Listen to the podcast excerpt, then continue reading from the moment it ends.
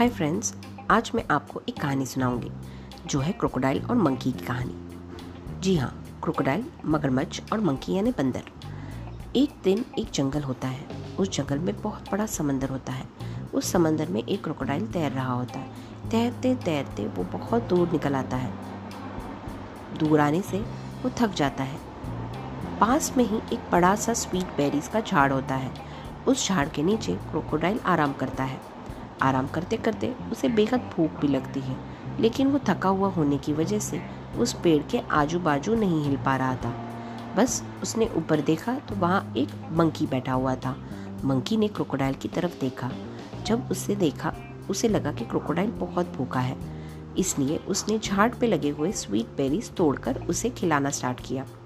Crocodile का ये, crocodile को ये देखकर बहुत आनंद हुआ। उसे मंकी से दोस्ती हो गई। दोनों काफ़ी अच्छे दोस्त हो चुके थे। हर रोज़ क्रोकोडाइल उस स्वीट बेरी के झाड़ के नीचे मंकी से मिलने आता। दोनों ढेर सारी बातें करते, स्वीट बेरीज खाते। क्रोकोडाइल एक दिन वही स्वीट बेरीज अपनी वाइफ के लिए लेकर जाता, क्योंकि उसे मंकी ने अपनी वाइफ के लिए दिया हुआ होता है। तो क्रोकोडाइल जब अपने घर पे अपनी वाइफ के पास ये सारे स्वीट बेरीज लेके जाता उसने उसकी और मंकी की काफ़ी सारी बातें उसे बताना शुरू कर दी। देखते ही देखते क्रोकोडल की वाइफ वो सब सारी बातें सुन सुनकर जलस होने लगी। उसने दिमाग में एक तरकीब बनाई। उसने क्रोकोडाइल से कहा, अरे वाह, ये बेरीज तो काफ़ी स्वीट है। तो सोचो, उस मंकी का हार्ट भी कितना स्वीट होगा, जो रोज़ इस बेरीज को खाता है। मुझे उस मंकी का हार्ट चाहिए। क्रोकोडाइल ने ये बात सुनकर धक्का लगा। उसने कहा, नहीं, मंकी मेरा बहुत अच्छा दोस्त है। वो मुझ पर विश्वास भी करता है। मैं उसका दिल तुम्हें नहीं दूँगा। क्रोकोडाइल की ये बात सुन के क्रोकोडाइल की वाइफ दिल मिला उठी। उसने कहा, अगर मुझे चाहिए तो मंकी का दिल, या तो फिर कुछ नहीं। क्रोकोडाइल बेचारा फंस गया। दोस्त को चुने या बीवी को? हार मानकर उसने अपने दोस्त को हार्ट देना अपनी वाइफ को ज़रूरी समझा। बस क्रोकोडाइल निकल पड़ा। क्रोकोडाइल रोज़ की तरह मंकी से मिला। उसने ढेर सारी बातें भी की और उसने ये भी कहा कि आज वो अपनी वाइफ के न्योते पे यहाँ आया है। उसने अपने घर पे मंकी को डिनर के लिए इनवाइट किया। मंकी खुश होकर बोला हाँ हाँ मैं भी चलूँगा। लेकिन मंकी को तैरने नहीं आता था। तो क्रोकोडाइल ने कहा, तुम मेरे पीठ की सवारी करना, मैं तुम्हें अपने घर ले चलता हूँ। मंकी ने कहा, ठीक है। जब क्रोकोडाइल की बात सुनकर मंकी उसके साथ जलने के लिए चारी राज़ी हो गया बीच समंदर में क्रोकोडाइल ने अपना असली प्लान उसे बताया। उसने कहा कि दरअसल मेरी वाइफ को तुम्हारा हार्ट पसंद है, इसलिए हम तुम्हें डिनर बना के खाने वाले हैं।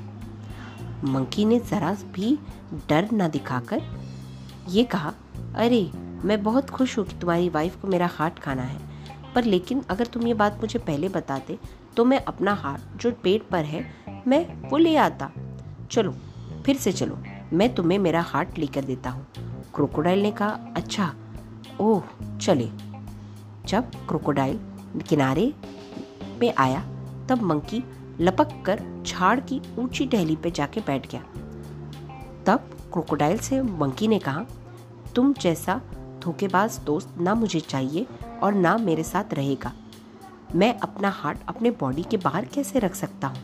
जाओ, अपनी बीवी से जाके कहो कि उसने दुनिया के सबसे बेवकूफ़ इंसान यानी कि क्रोकोडाइल के साथ शादी की है। मेरी दोस्ती तुम्हें नहीं मिलेगी। क्रोकोडाइल को ये बात सुनकर बहुत अफसोस हुआ और उसने अपनी फुलिश्ता पे भी पछतावा करने लगा और वो अपने घर निकल पड़ा। तो दोस्तों आप लोगों को नसीहत तो मिली ही होगी कि हमेशा अगर हम किसी चैलेंजिंग सिचुएशन में हों या किसी बुरे परिस्थिति में हों तो हमें डरना नहीं चाहिए, क्योंकि इंटेलिजेंस एंड पेशेंस हमेशा फ़िज़िकल स्ट्रेंथ को भी हरा सकते हैं। ओके तो हम नेक्स्ट टाइम मिलेंगे बहुत सारी अच्छी कहानियों के साथ। ये मेरा पहला पोस्ट पॉडकास्ट था सो मैं रिलीज़ कर रही हूँ आप लोगों के लिए। आशा करती हूँ कि आपको पसंद आए। और आप मुझसे और कौन सी कहानियाँ सुनना चाहेंगे, ये भी कमेंट बॉक्स में छोड़ दें। Have a nice day take care bye